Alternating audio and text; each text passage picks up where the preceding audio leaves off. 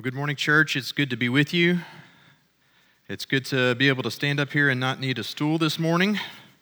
I'm feeling much better. Energy is coming back. Jake said what the Lord had laid on my heart. I, I thought to myself, man, I'm glad it's not a whole, whole lot of heavy work this morning because uh, while I am feeling better, I, I have not gotten 100% back to uh, normalcy as far as activity. But Trust me, Liz will get me working here in the holiday season and we'll test that out, right? It is my honor and privilege to, to preach to you this morning. Uh, if you'll turn in your scriptures to Acts chapter 17, uh, we'll take a look at verses 10 through 15 together. Again, that's Acts 17, 10 through 15. And the word of the Lord says, The brothers immediately sent Paul and Silas away by night to Berea. And when they arrived, they went into the Jewish synagogue. Now, these Jews were more noble than those in Thessalonica. They received the word with all eagerness, examining the scriptures daily to see if the things were so. And many of them therefore believed with not a few Greek women of high standing as well as men. But when the Jews from Thessalonica learned that the word of God was proclaimed by Paul at Berea also, they came there too, agitating and stirring up the crowds. And then the brothers immediately sent Paul off on his way to the sea. But Silas and Timothy remained there. And those who conducted Paul brought him as far as Athens. And after receiving a command for Silas and Timothy to come to him as soon as possible, they departed. What is truth? Where do we derive truth? What is our source of truth? There's a lot of discussion in our world today about. And when we say truth, we need to make sure that we're even defining that word anymore, unfortunately, right? So when I say truth, I'm not talking about your truth. I'm not talking about my truth. I'm not talking about some other group's truth. Frankly, the, the world loves your truth, and the world loves my truth. We hear that more and more. This is my truth. My truth, meaning something that is of my opinion that I am stating that I want you to believe as truth, as an absolute. If you don't believe me, you can Simply try speaking the real truth on any number of issues. See how, on any social media platform or in the public square if you want to, and see how the world responds to real truth or absolute truth. Social media platforms have provided anonymity that encourages the darkness of the human heart to overflow. Be spoken through written word memes, and viral video clips. This world isn't seeking truth, it's seeking its own version of the truth. A version that allows for pliability so that it can be shaped and molded and redefined to fit the sinful desires of the fact individual. The result is no truth at all. In fact, the truth has been exchanged for a lie, fulfilling what we see Paul writing in Romans 1. In the world's version of the truth, preborn babies have become disposable clumps of cells. Marriages have become temporary arrangements between any two adults that last as so long as they both shall love. And a man can become a woman, a woman can become a man, they could be both, they could be neither. It's whatever truth that you define. And as Christians, we ought to look at these things. We ought to recognize these things for what they are, which is not the truth. But if we're going to be talking about truth and we're going to be talking about seeking the truth, we ought to understand where can we go in a world that seeks to mislead us? Where can we go for a definitive source of truth that is not just true for today and tomorrow, a truth that is true for all time? Truth that is absolute, a truth that is concrete, a truth that you can build your life upon. And friends, the only place that we find that is in the Word of God. Now, We are going to be looking at the Bereans today as we discuss this seeking for truth. And in order not to read a whole, whole bunch of scripture, uh, we started sort of in the process. So let's make sure that we understand where we're at. Let's make sure that we understand the setting historically for where we are. So, our focal passage today is in the book of Acts, which was written by Luke. And we're joining the Apostle Paul during his second missionary journey. Now, on this missionary journey, Paul is primarily traveling with Silas. He's parted ways with Barnabas, Barnabas because of a, a discrepancy or a, a disagreement that they had over John Mark. If you remember the first missionary journey, if you know anything about that, John Mark, John Mark sort of hit the eject button right at the beginning. Uh, doesn't exactly explain all of that, but he left. And because of that, Paul was not looking forward to taking him on a second missionary journey. So Barnabas and John Mark went their way, and Paul linked up with Silas to go on this second missionary journey. Timothy ends up being one of Paul them. If we read in Acts 16, we see that Timothy, who ends up being one of Paul's proteges, someone who we have two books in the Bible written to from Paul, will join them. And Luke will also join them for a portion of this journey. Shortly after Timothy and Luke join up with Paul and Silas, uh, Paul has a vision of a man from Macedonia. Now, where is Macedonia? Macedonia is in northern Greece, and this man from Macedonia is calling to Paul, asking him to come up and help them. And by that, he means to bring the gospel to Greece. So, they travel to some familiar cities. If we read this, we will see that they travel to Philippi. They travel to Thessalonica. And Thessalonica is this is this the city that Paul is in directly ahead of the scripture that we read for our focal passage today. There, they run into some difficulties, as you might imagine. Anytime it seemed Paul would go into a town, he would go into a synagogue, he would begin to preach and teach, and he was reasoning with the people, explaining to them that Jesus was the Messiah, that Jesus was the Christ. And as Christ experienced pushback, as Christ experienced rejection at the hands of religious leaders, Paul would also. He would be imprisoned in, Thessalon- in Philippi. In Thessalonica, he was essentially hunted down by a mob and was able to escape the town under the cloak of darkness. If you read that story, you will see that one of the church leaders who was a believer, Jason, actually was arrested and had to post bond in order to be released. And so Paul continues on from there and he continues now to Berea. And as he gets to Berea, this people respond differently. The proclamation of truth goes out and it is received and believed by many Jews and Greeks.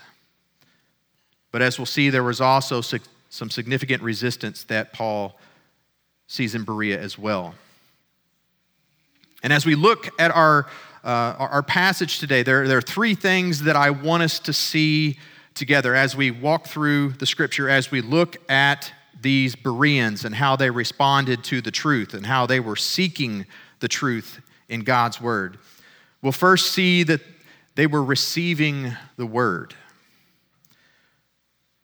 Secondly, that they were examining the scriptures. And third, they are believing the truth. We'll begin with receiving the word. So, verse 11 says that now these Jews were more noble than those in Thessalonica. They received the word with all eagerness. The description of the Berean Jews is that they were more noble than those in Thessalonica.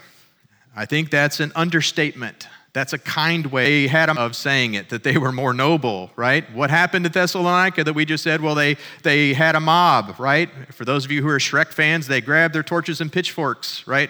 And they were going after Paul and Silas.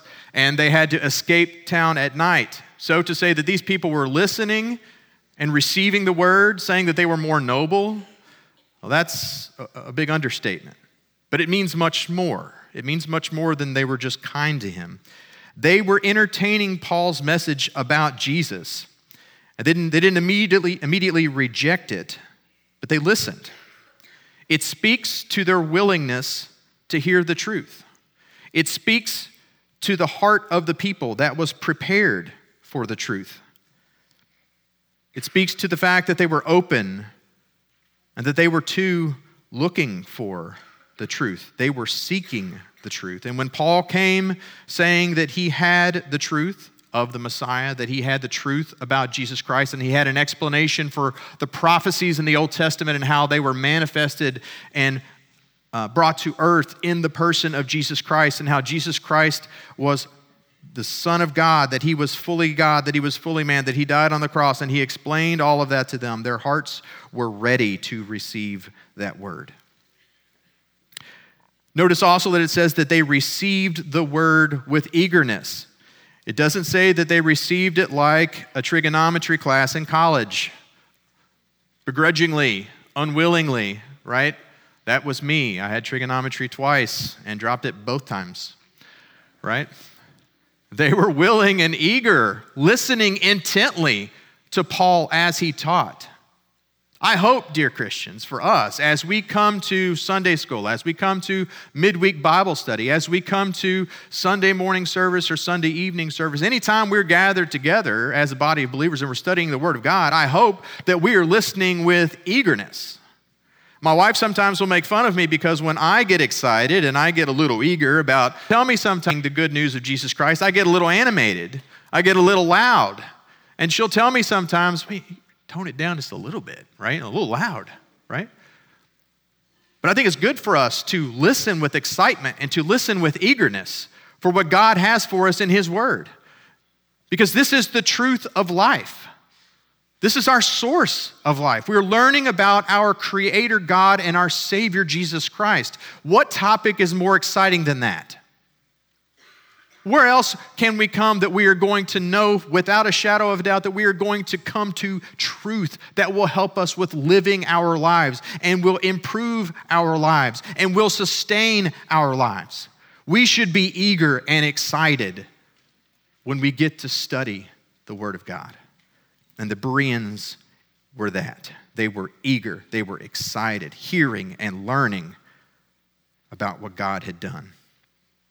The Bereans' openness to Paul is awesome. But if the Bereans were to stop here and just be eager and excited to hear a message, couldn't that also be dangerous?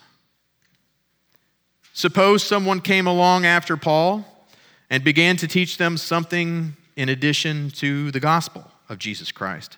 Perhaps, as Paul has, has written many times in his letters to other churches in the scriptures, we see him cautioning against those who would come in and teach things that were the gospel plus something else, the gospel plus works, Judaizers who were encouraging the, the believers in Jesus Christ to go back and adopt and come under the yoke of the law again.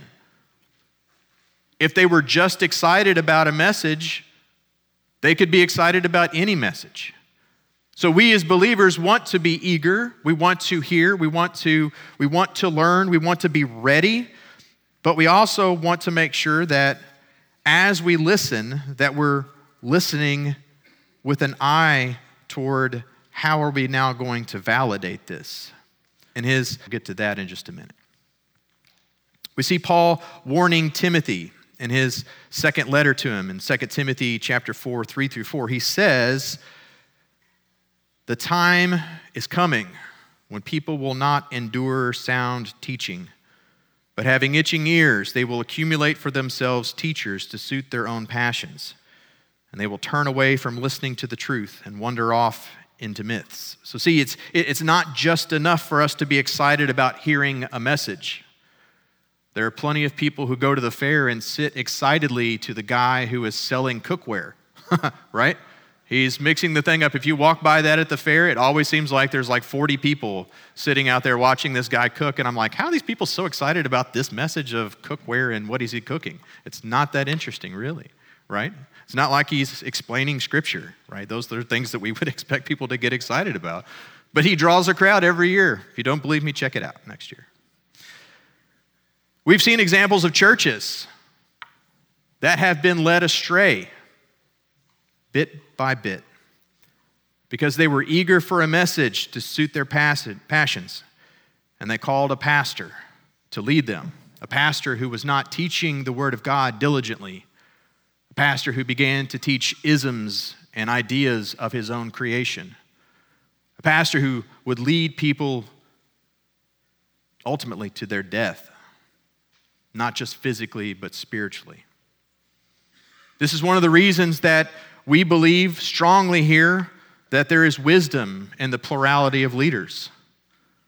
We believe that if something were to happen to one of us, God calls us away, God calls us home, that the remaining three would continue to lead and we would call someone to join that group.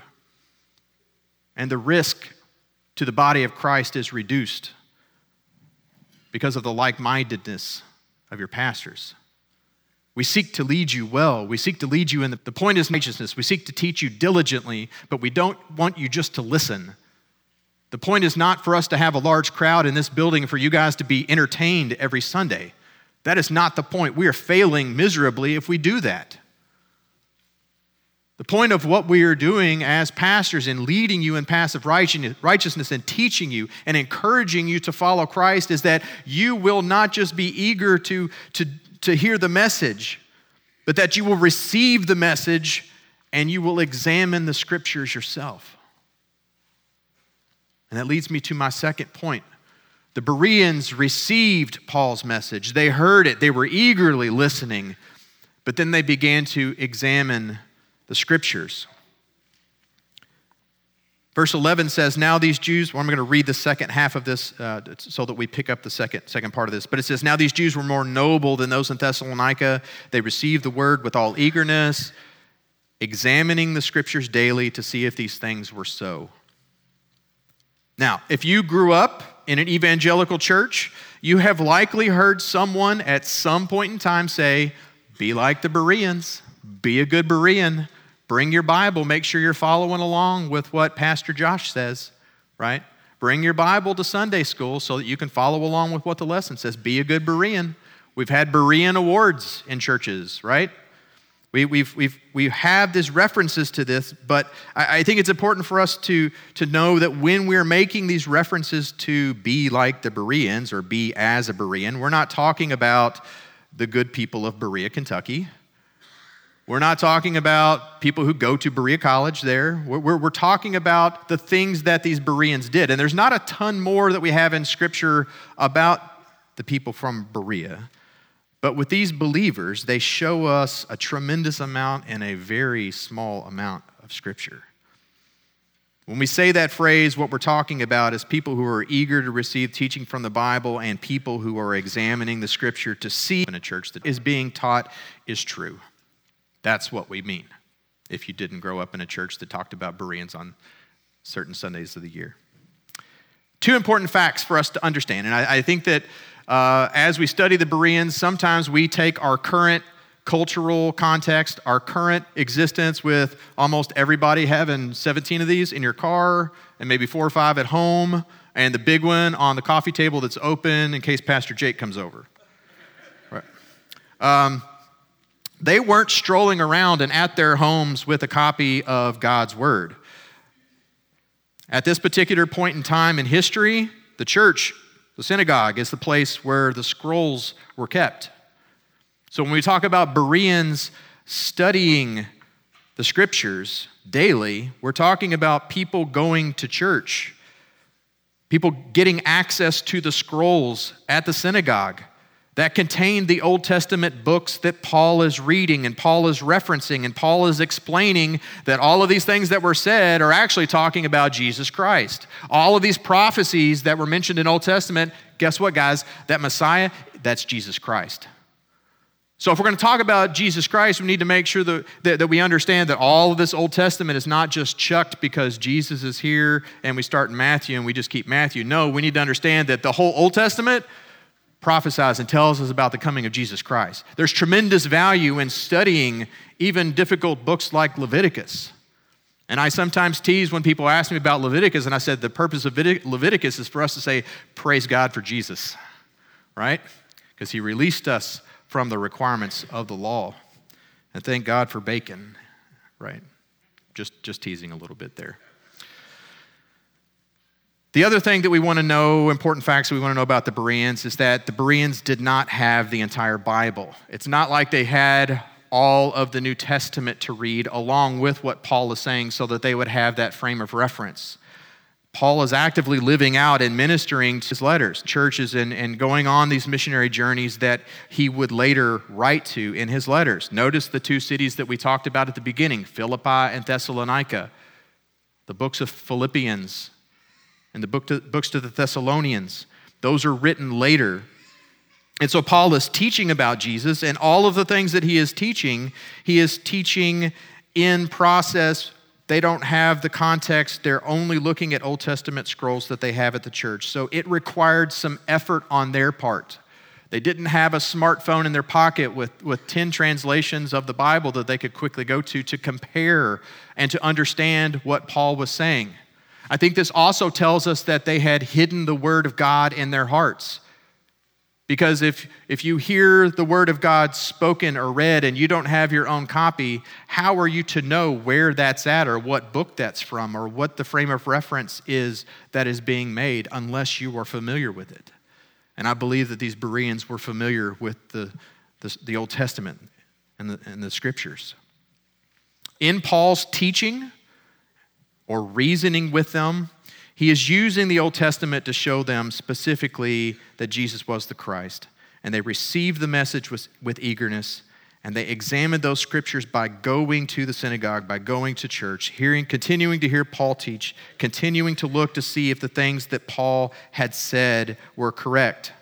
I also think in our, our context today, knowing how much Paul has written and how much of his, his works are created in the New Testament, if Paul were physically here today preaching to us, we might be tempted to sit there with our Bible closed and just be in awe of what Paul was saying because we know how much Paul has given us in his writings in the New Testament.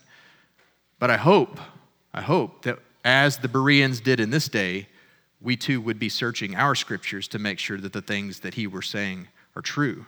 Because believe it or not, there are some pastors who people look up to almost like the Apostle Paul. They think they're so God's word said that they'd never say anything or do anything that would be contrary to what God's word says.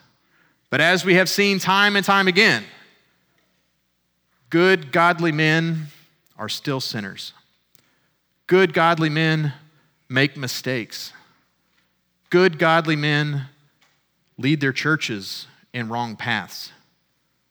And believers, it is important for you not to check your brain at the door and think that they'll never say anything wrong, they'll never do anything wrong. I can trust everything they say. You should trust your pastors, but you should also verify by studying God's word on your own.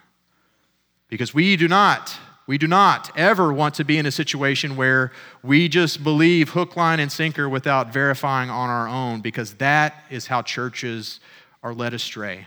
I have seen it happen with my own eyes. Sweet, loving congregations split over the support of someone who is leading wrongly, someone who is leading in pride and arrogance in ways that are not worthy of a pastor Church, that is why it's important for us to study the scriptures. That's why it's important for us to continue to seek the word of God for truth. This ultimately is what we mean when we say be like the Bereans. We're, we're encouraging you to compare the teaching that you receive, regardless of where it's at, regardless of who the person is, regardless of what podcast or television show or Bible commentary or whatever it is that you're studying, as it relates to God's Word, seek the truth from God's Word to make sure these things are so. We live in an era of satire. We live in an era of viral misinformation. And I dare say we live in an era of fake news. If we think about how quickly false information spreads when it's posted on social media, when it's available on the internet, how often do things get forwarded along, must be careful, only to later be revealed as false. So we must be careful in just believing everything that we hear. We are also dealing with a new challenge. That challenge is artificial intelligence. Much has been made of this, and I'm not here to talk to you about artificial intelligence at a deep level, so if you're thinking I'm going to do that, just calm down. We're not going to go into programming. But my primary job outside of uh, pastoring here is in the technology field. And one of the things that concerns me most, one of the biggest dangers, I think, of AI is that we're having a harder time discerning the difference between what is real and what is not. And I think about the importance. Years ago, we started saying, oh, I don't need that book. That book's available online, right? I'll just get it on the Nook, or I'll download a PDF of it for those of you who don't like to pay for things. But what's the danger in that when things can electronically be changed, electronically be updated to suit cultural norms, to be less offensive?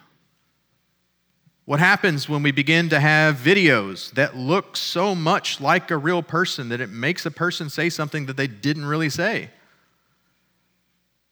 People can be easily misled.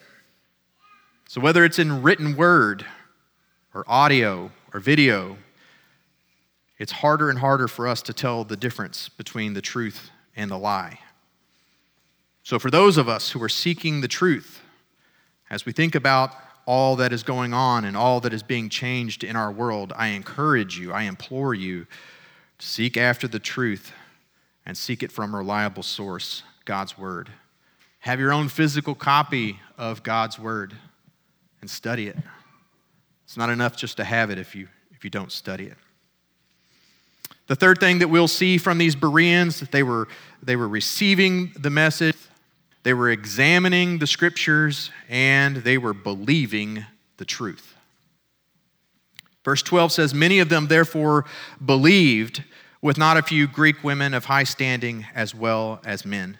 Many of them believed and praised God for this. This is, this is where we want people to be. We don't want them just to be, you know, out listening to whatever message. We don't want them just to be saying, yeah, I've heard this message and I looked here and I think this guy's right, because that really hasn't got you where you need to be. Where you need to be is, I have been looking for the truth. I have heard what I believe to be the truth and I'm looking in God's word and I'm, this is the truth and I now believe.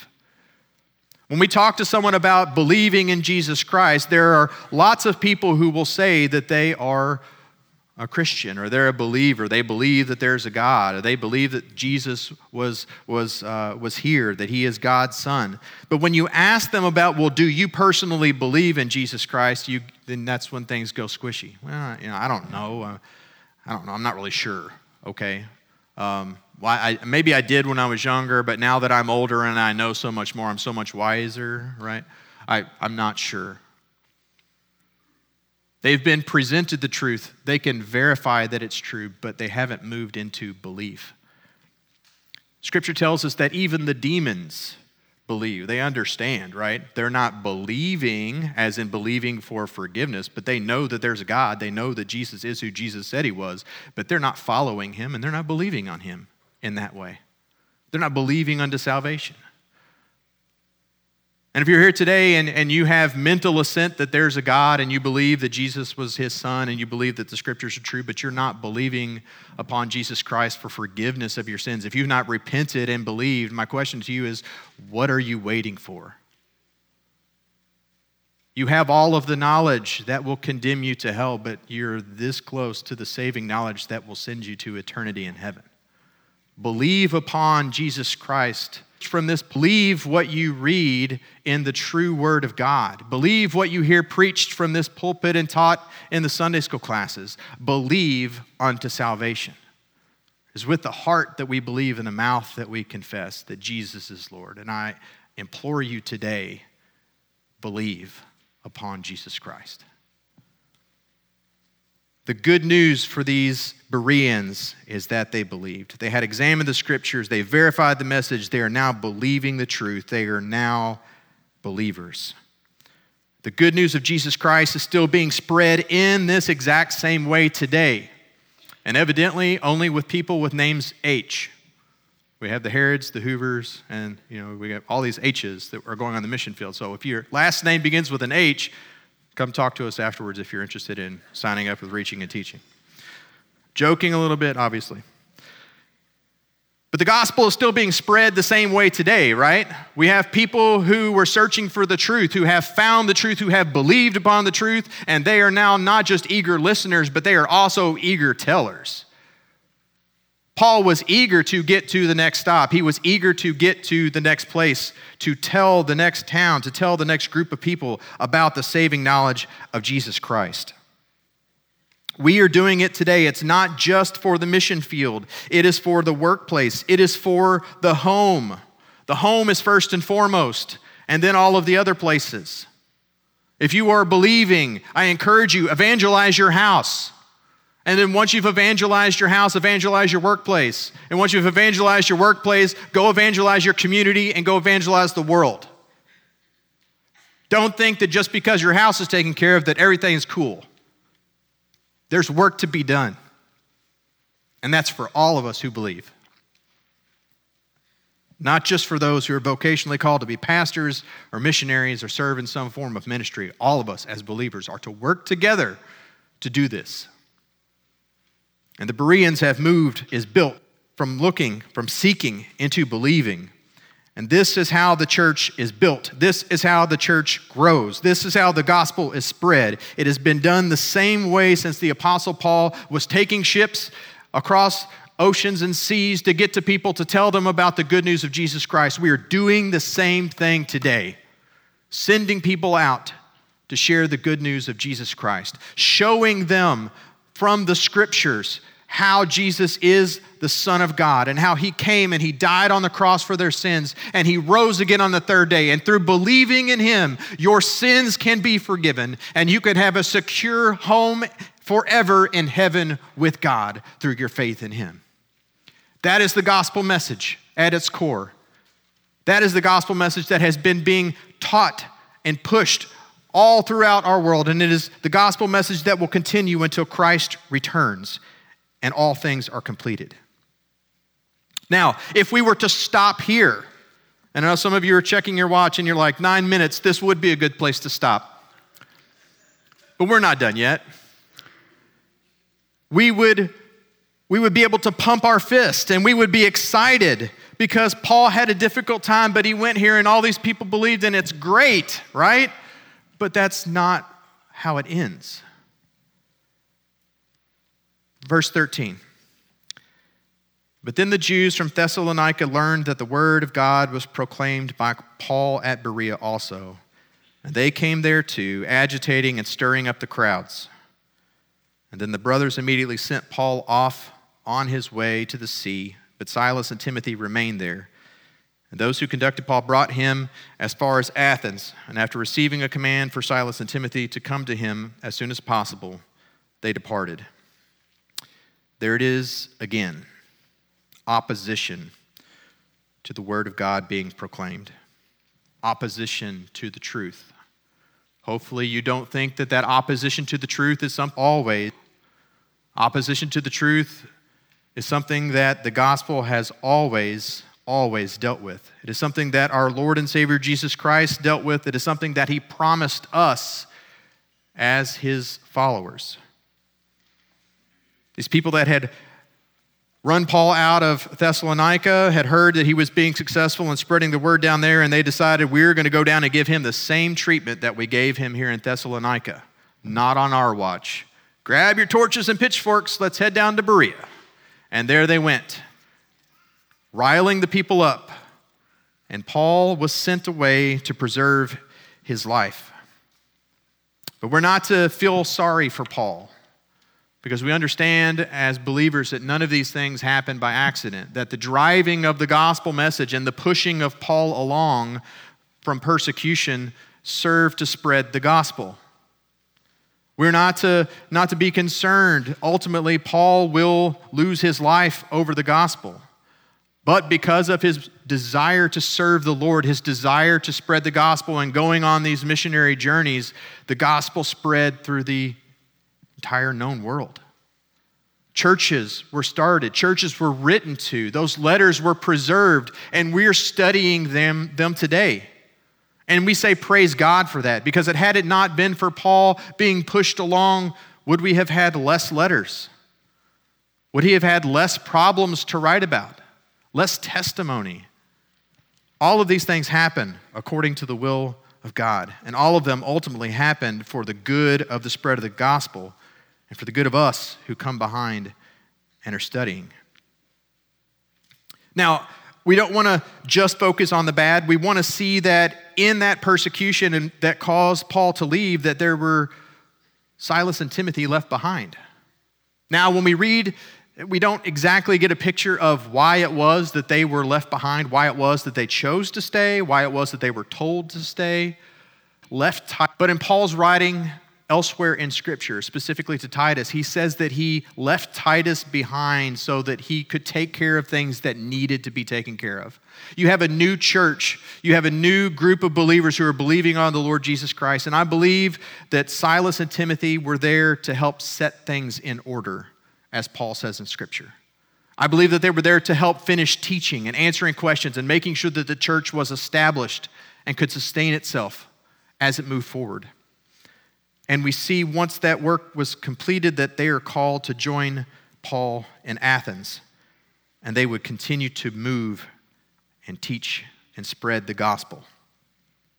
So, what have we learned today in looking at the Bereans? What are you going to think about the next time you hear someone say, be a good Berean, or we should be like the Bereans? First, we should be excited to hear the Word of God preached. We should be excited to hear the message of the good news as it is going out. We should be seeking that truth. And as we are seeking that truth, we also want to make sure that we are examining the scriptures to make sure that the Word of God, as it's being presented to us, is consistent with what God has already told us. There is not going to be a time when we're studying God's word and we hear something completely new and we should say, oh, well, this isn't in scripture, but I'm just going to go with what this guy says. No. We should be wary of those things and we should examine the scriptures to make sure the things that they say are so. And finally, we want to move as we have heard, as we have examined, we want to move into believing the truth. And for those of us who believe the truth and we are saved and for sure, we want to make sure that we are living out that truth in our lives. One thing that I believe is critically important as I begin to close for us today is that for the believer that we develop a biblical worldview.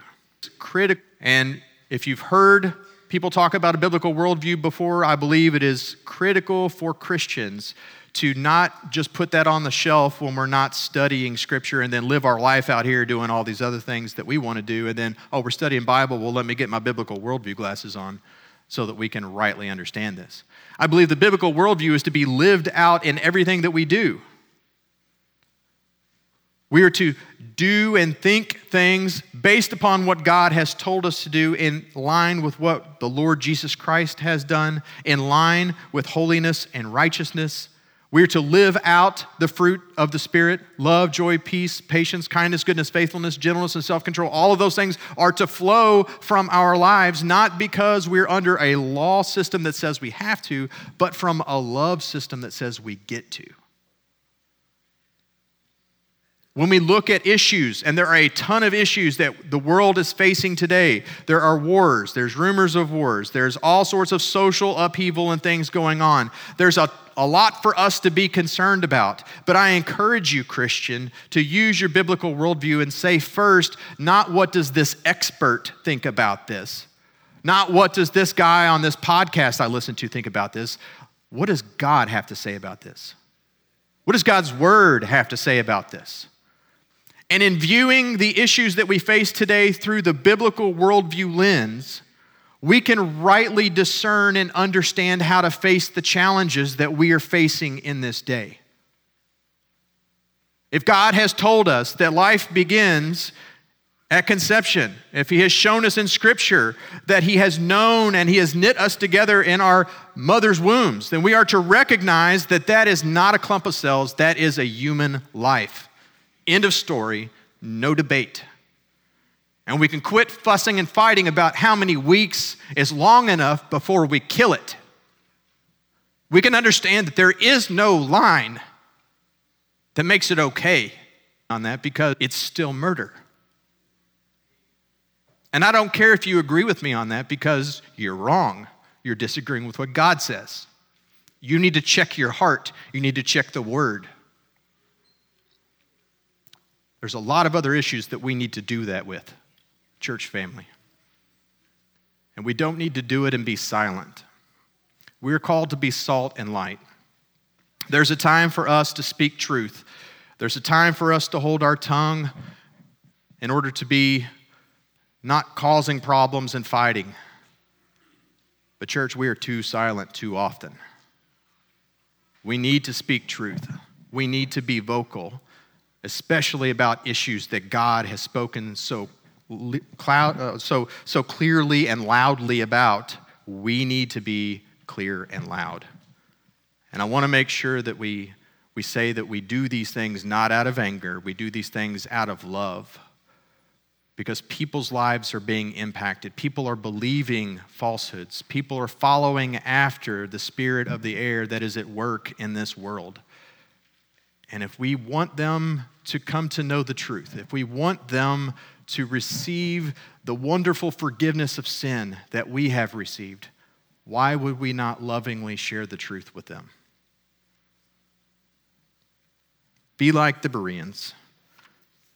Develop your ears to hear. Seek after the truth in God's word and honor him with your life. Please join me as we pray. Heavenly Father, Lord, we thank you for this day. Lord, we thank you for the Bereans. We thank you for the example that they have set for us.